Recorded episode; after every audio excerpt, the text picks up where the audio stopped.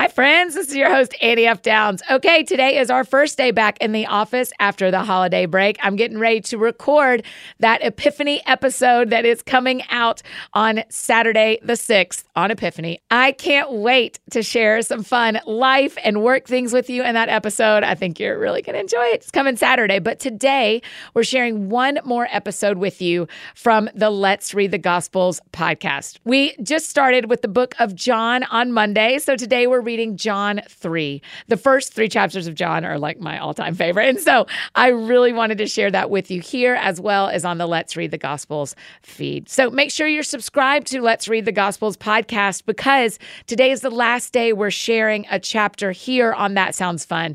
This podcast, what we have seen in 2023 and what we know already this year is Let's Read the Gospels is such a great way to get into the rhythm of reading scripture this year. And if you're already feeling behind, don't, don't, don't don't. It's it, each episode is so short. It is not too late to jump in.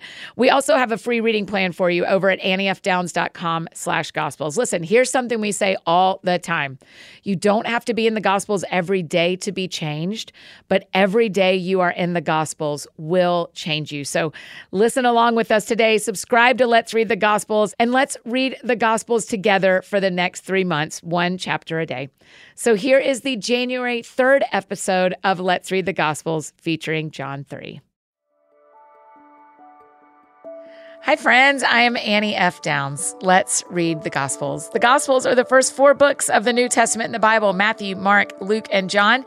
These are the stories of Jesus Christ's life on earth the friendships, the parables, the sacrifices, the meals, the miracles.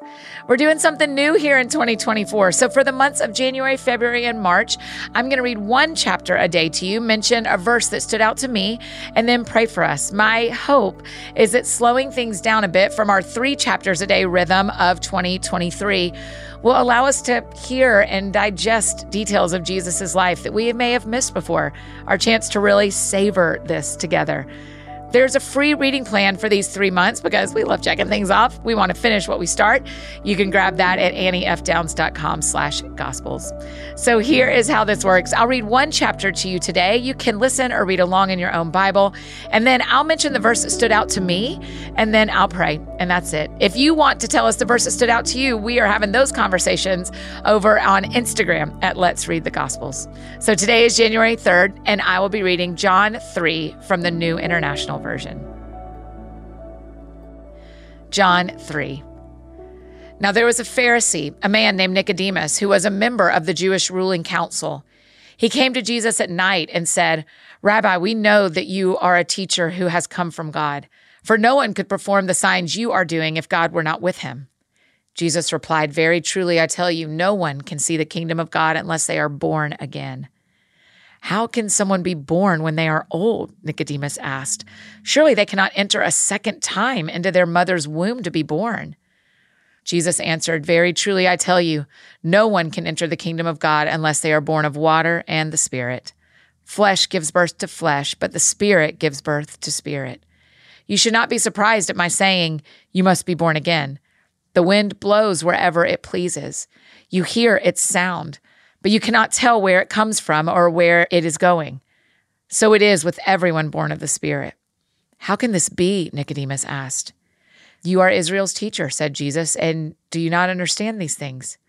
Very truly, I tell you, we speak of what we know, and we testify to what we have seen, but still you people do not accept our testimony. I have spoken to you of earthly things, and you do not believe. How then will you believe if I speak of heavenly things? No one has ever gone into heaven except the one who came from heaven, the Son of Man. Just as Moses lifted up the snake in the wilderness, so the Son of Man must be lifted up, that everyone who believes may have eternal life in him. For God so loved the world that he gave his one and only Son, that whoever believes in him shall not perish, but have eternal life. For God did not send his Son into the world to condemn the world, but to save the world through him. Whoever believes in him is not condemned, but whoever does not believe stands condemned already because they have not believed in the name of God's one and only Son.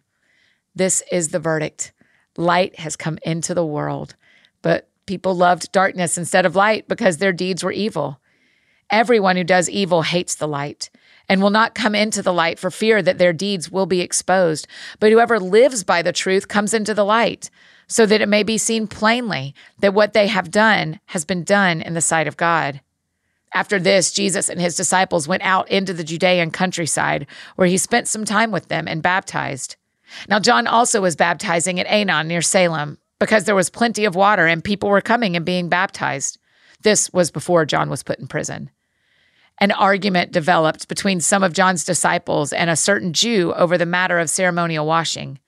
They came to John and said to him, Rabbi, that man who was with you on the other side of the Jordan, the one you testified about, look, he is baptizing and everyone is going to him. To this, John replied, A person can receive only what is given them from heaven. You yourselves can testify that I said, I am not the Messiah, but am sent ahead of him. The bride belongs to the bridegroom. The friend who attends the bridegroom waits and listens for him and is full of joy when he hears the bridegroom's voice. That joy is mine, and it is now complete. He must become greater, I must become less. The one who comes from above is above all. The one who is from the earth belongs to the earth and speaks as one from the earth. The one who comes from heaven is above all. He testifies to what he has seen and heard, but no one accepts his testimony. Whoever has accepted it has certified that God is truthful. For the one whom God has sent speaks the words of God, for God gives the Spirit without limit. The Father loves the Son and has placed everything in his hands. Whoever believes in the Son has eternal life, but whoever rejects the Son will not see life, for God's wrath remains on them. That is John 3 in the NIV.